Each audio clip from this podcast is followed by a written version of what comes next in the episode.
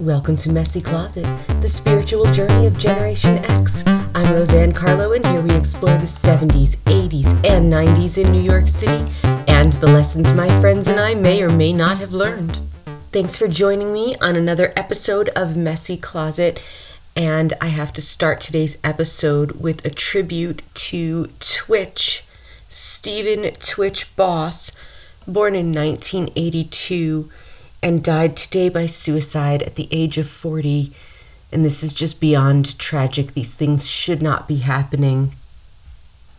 I definitely know what it's like to feel alone and be caught up in your mind and not understanding if reality is reality or if it's your mind and emotions playing tricks on you. And I also understand that it is very difficult to reach out because there have been times in my life as a teenager, in my 20s, in my 30s, even now in my 40s, that I have tried to reach out to people, friends, family, and I was met with a little bit of disdain and a little bit of contempt and a little bit of mocking for the issues that I said was important to me and everyone's you know same reaction was we'll just do something to fix it. And sometimes you can't. Like I was homeless for a while, I couldn't do anything to fix that. So, what I started to do was call the hotline or any help, NIOSH, anything that I could get, especially during the pandemic. And now you can just call or SMS the number 988. Again, that is 988 if you feel like you are in need and you know, no one's listening to you and you need someone to understand. Because around the holidays, I know everyone gets upset and sad, and maybe you feel lonely, and, you know, maybe things have just been cumulative for many years and it just caught up with you, and there was no more that you could take. I mean, personally, I lost two family members in maybe 10 days I lost an aunt and I lost a cousin. Very suddenly, very, very shocking to get these phone calls that out of nowhere, someone you loved and were close to is now gone. And that's the thing about the holidays is I think we remember who's gone and what's gone. I was talking about like my grandmother and making the cookies. And of course, these memories are happy, but they also end up making us sad, right? She loved to buy us gifts, she loved to bake cookies, and we don't realize when we're young because we want to grow up so quickly. We don't want to listen to our parents. We don't want to have to, you know, go like for me, I didn't want to have to go to church. I didn't want to have to go visit all of these people and run around on holidays. I just wanted to stay home and play with my toys and tell my friends what I got for Christmas and hear about what they got. But that's not what it's about. It's about making the memories with your family. And if you have friends that are close enough to be family, making memories with them. So it's not about, you know, what you get under the tree. Although the memories of seeing all of the gifts on Christmas morning with the tree lit up was great. Looking at the pictures, remembering how excited you were when you opened up the one big gift that made you scream. Like for me, it was a little 12 inch remote control TV when I was about 11 or 12 years old. And oh, did I love that thing! It was so great. And there was no cable, so I didn't have it hooked up to cable or anything, but I still got to watch, like I said, when I stayed home from school, the Munsters and the Price is Right and all of that. And I think that for so many people during the holidays, missing those things can put you over an edge. I don't know. Obviously, I didn't know him, but I know what a loss it is for the entertainment community. It's been a really somber day, and I've been really feeling somber since these two family deaths because, you know, the joke is we only see each other at weddings and funerals, and it's turning into just funerals because nobody even wants to travel for the holidays anymore. So I feel like there's a point where, because we've all gotten older, that we lose our gusto for the holidays and we don't want to do as much because we're tired. But now seeing all of this, all of the people who have passed, either by natural causes, they were sick, or by their own hand, there's so much, so many moments that we don't want to miss.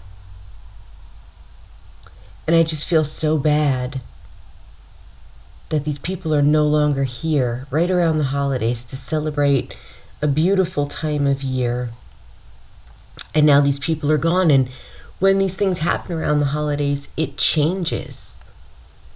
It changes the meaning. It, it just brings up the memory of this is what happened. And it does make these holidays harder to get through for people.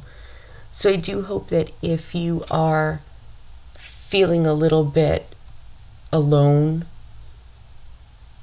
you're not the only one. And it's okay not to be strong and happy all the time. And if you reach out to people and you're looking for help and they reject you, that's all you need to know about their character, not yours. It's not you that's done anything wrong, it's the people who didn't help and didn't stand by you. And I'm speaking from personal experience because I've been in very low points in life, especially being homeless. And that first, I think the first holiday that I spent in Georgia after being homeless, because that's where we ended up, was Easter. And then we lasted through Christmas and got in the car, packed up what we could, and came back to New York. And those were very difficult holidays to get through. It was a very difficult summer to get through, being that disconnected from everyone. And when you get to a point where I spent a lot of time alone in this apartment with my two dogs and a cat, and the only place to go was a dog park or a pool, and to get a cup of coffee from the lobby, that was really what I had to do. No car, nothing. So I had to wait you know, for my husband to get home so that I there was a car, there was only one car. So you spend a lot of time alone and you think about all the things you love about yourself and all the things you hate about yourself. And when the holidays come around and you don't have the support and the family, it's it's much harder to deal with. So I don't know, you know, what was going on with Twitch.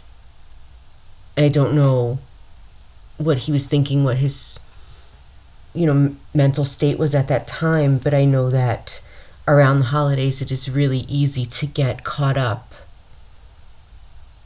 in bad feelings. And if people aren't paying attention to you,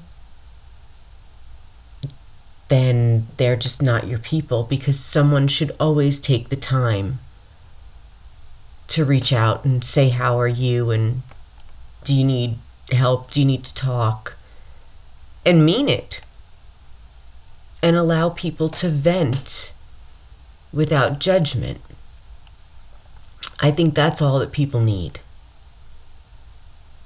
You know, the last time I chose to open up because I had something difficult going on in my life, the friends that I opened up to kind of um kind of dumped me. And I was going through a really hard time. And they just kind of stopped like engaging with me and speaking to me and making me feel like I was very much on the outside and that I could not reach out to them. They made me feel like a stranger. And sometimes you know, your family isn't enough to help you stick around because sometimes they're the people that drive you crazy. So you count on friends who are like family, and when those connections go away, it's jarring and it's painful. And when you're not part of something anymore, part of a group, part of a cast, a crew, right? A work group, even if it's just like in an office somewhere or you know, if you meet for three hours a day via Zoom and you're in your own home, you still have a community. And I think it's really difficult when those communities go away and then you reach the holidays and you realize that this big circle of people you had is so small now and you start to miss that. And again, I'm just speaking from personal experience, but hearing that a young, healthy, talented, good looking 40 year old man with a beautiful wife and beautiful children, a wonderful family, chose to leave this world of his own accord. It just scares me. Because if you could have everything that he had and still feel like you're not good enough, it makes me wonder you know, how many more people feel this way? Like I've been down. But is that the step? I just I just don't know. Where does where does that line cross for people because I've always felt that hope springs eternal and that there's always tomorrow and something will always be better but I've also been very down where I felt very alone because the people I thought that were there to support me weren't. So there's so many things to this. And my heart is just breaking for DJ Twitch, for his friends, for his family. It's the holidays. And it just took me to places that reminded me of my own pain and what I did to channel it, which is just start talking on a podcast about the great things that I loved from the past. But things like this happen, and when you see it happening to someone that's younger than you, who has more than you, it just makes you sort of stop and question everything. But again, if you're feeling alone, please reach out to people. Don't stop talking until someone listens.